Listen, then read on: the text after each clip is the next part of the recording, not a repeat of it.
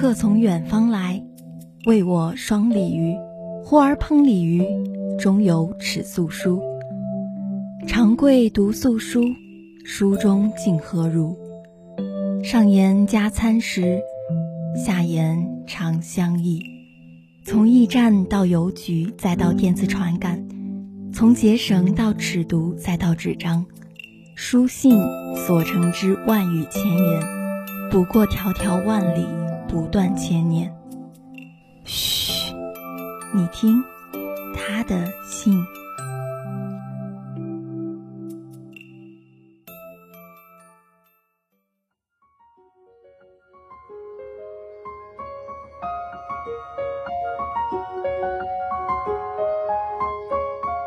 各位听众朋友，大家好。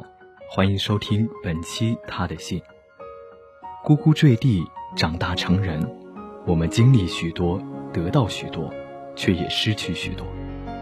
但这就是我们成长必然经历的阶段。春夏秋冬，四季轮回。从被握在父母手中的柔软的小手，到可以反握父母那苍老的手，或许真的只是一瞬间的事。不知不觉间，你就可以一人担起责任，将家人也照顾得很好。你在为你的长大窃喜，你终于有能力照顾自己和家人。但是也别忽略掉身后关心的目光啊！有人始终在目睹着你的成长，关注着你的经历。那目光温暖，那目光却也炙热。自始至终不曾离开过你，期盼着你的长大，却也期盼着时光可以慢些，多看你几眼。那目光的主人希望你温暖纯良，成名不改本心。愿这世界的所有美好都与你环环相扣，希望你身上有美好的品质。却也希望你被这世界温柔以待。今天就让侃侃、樊潇一起来带大家品味这封给男孩子的信。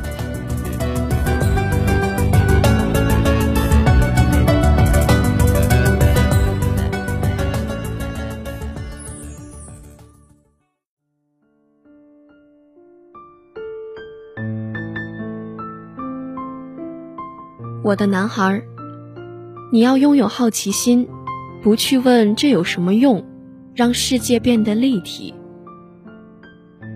昨天我不小心看到你的网页浏览记录，你七岁，刚开始学会自己用电脑搜索这个世界，你还不知道消除浏览记录的技术方法和必要性，你还和我共用一个电脑，于是。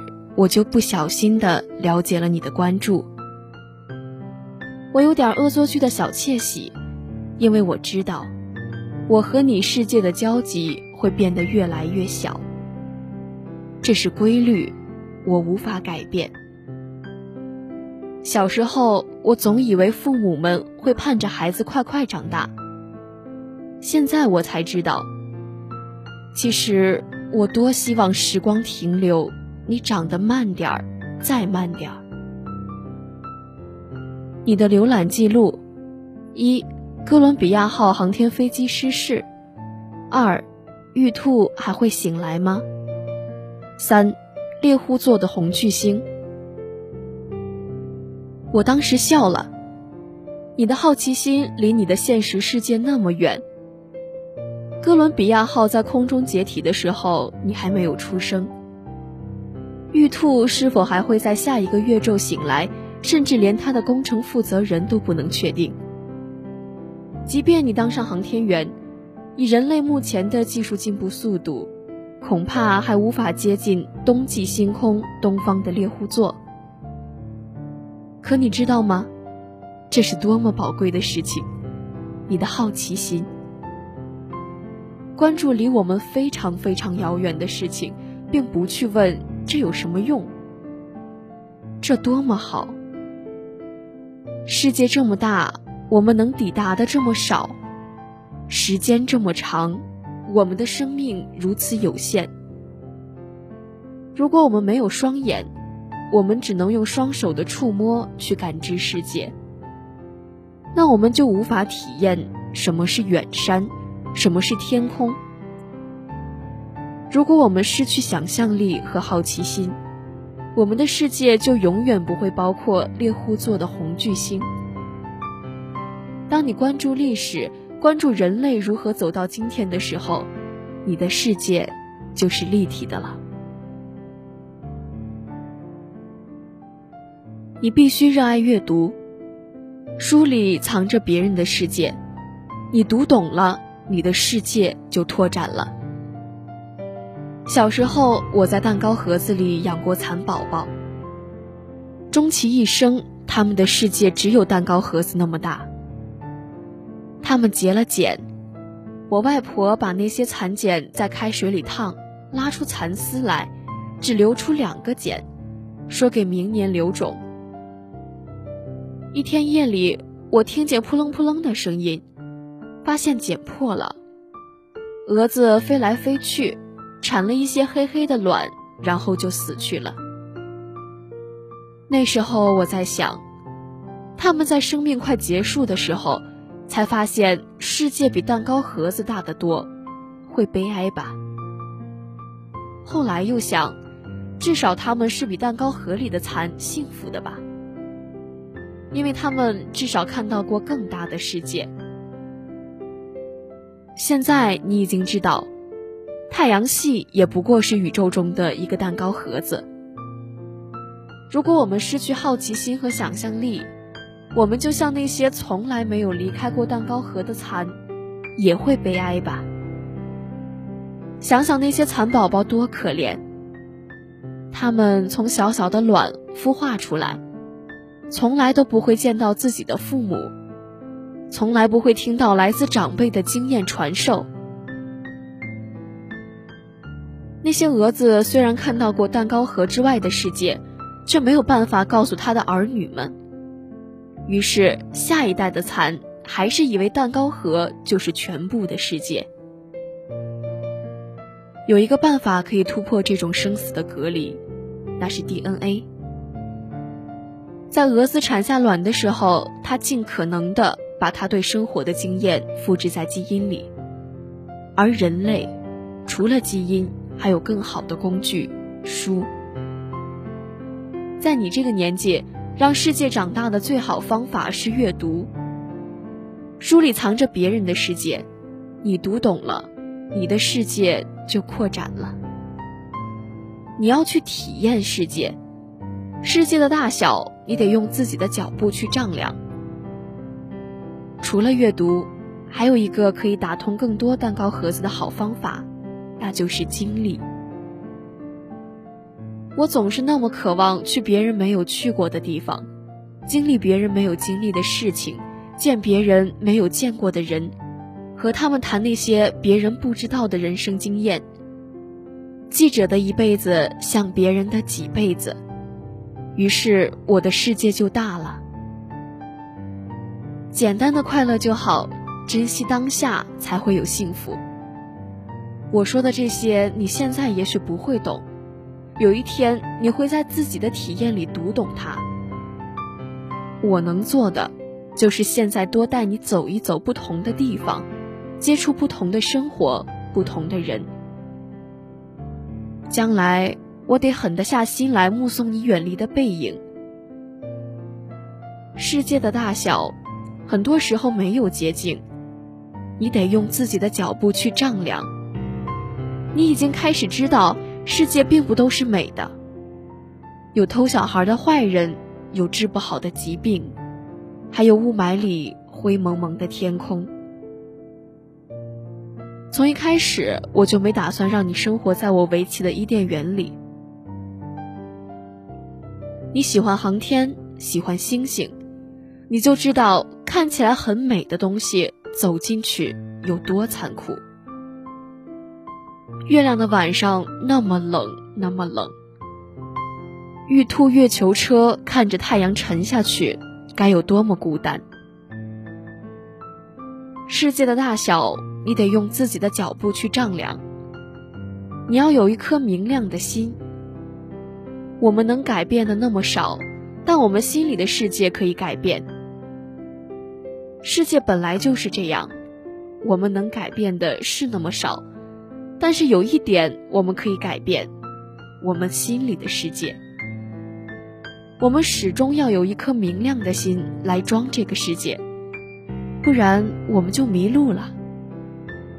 可是心怎么亮起来呢？让我们一起来点亮心里的灯。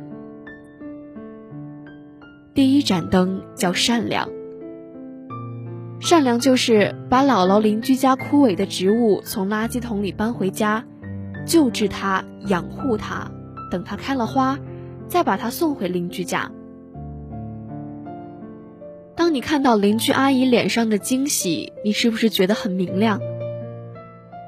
善良就是同学伤心哭泣时，你给他的那个大大的拥抱，那时候你有没有觉得很温暖？第二盏灯叫原谅。那天你告诉我，一个大个同学今天又打你的头了。隔了还不到十秒，你又说，不过他今天中午还帮我把东西搬回宿舍来着，所以我还是要和他做朋友。他可能只是个太大了，不好控制自己动作的幅度。然后你又高兴的干别的去了，孩子。这就叫做原谅。我们在这个不完美的世界里常常会受伤，但是医好自己的第一步就是原谅。恨意和生气常常比那些伤害我们的事情更长久的折磨我们。原谅不等于不去改变，但是改变需要理智和力量。如果我们的理智和力气都交给了生气和恨，我们就改变不了什么了。第三盏灯叫相信。你一直喜欢咱家的狗狗麦克，狗的忠实来自于相信，它总是相信你会对它好。有一次，你听见一条狗走了上千公里找到自己主人的新闻，你眼泪流下来了。那时候你只有四岁。你一定想到了狗狗在一年多的旅途中经历了多少辛苦。狗之所以会找回去，在于它相信主人是爱它的，在于相信自己能找到正确的方向，相信自己才能忍受痛苦而坚持，相信别人才能找到更多的爱。所以，千万不要轻易去伤害别人的相信。有一天，你打算自己去闯荡。你也许会扭过头，犹豫着寻找我的鼓励。我会担心，但是我一定会笑笑，让你自己走，因为我知道，你心里的灯会让你温暖，为你照亮更大的世界。爱你的妈妈。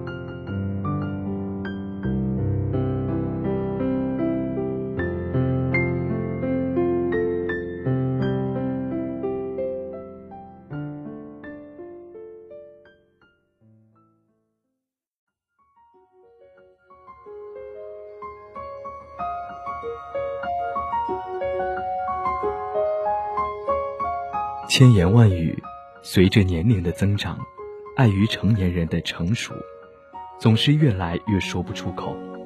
总以为还有机会去说，等待着自己再大一点，不再在乎这些情面的时候。但是等着等着，它似乎就被你抛在某个角落里了吧，再也捡不起来了。但是总归是有人不在乎这些。总归是希望你自己可以获得美好的品质，被这个世界温柔的对待。在这封信件里，信的主人为自己孩子的长大而开心，却也希望时光再慢些，和他多待一会儿。小孩子的世界是纯真美好的，不掺有杂质，简单澄明。小孩子总是对这个世界充满童真、好奇，这是多么宝贵、值得珍惜的品质。当你开始好奇和关注，那么你的世界就开始鲜活生动，开始变得立体起来。你可以自己去用你的脚步去丈量这广阔的世界，去体会孩子的面朝大海，春暖花开，去寻找自己的诗和远方。人生有三盏明灯：善良、原谅、相信。如果有一天你孤身一人，自己去探索世界，要将这三盏明灯放进你的行囊中，时刻记挂着。若你具备这三种品质，那么这世界本该有的美好，都将与你密不可分。好了，本期他的信到这里就要和大家说再见了，请继续收听下一个板块《影渡南风》。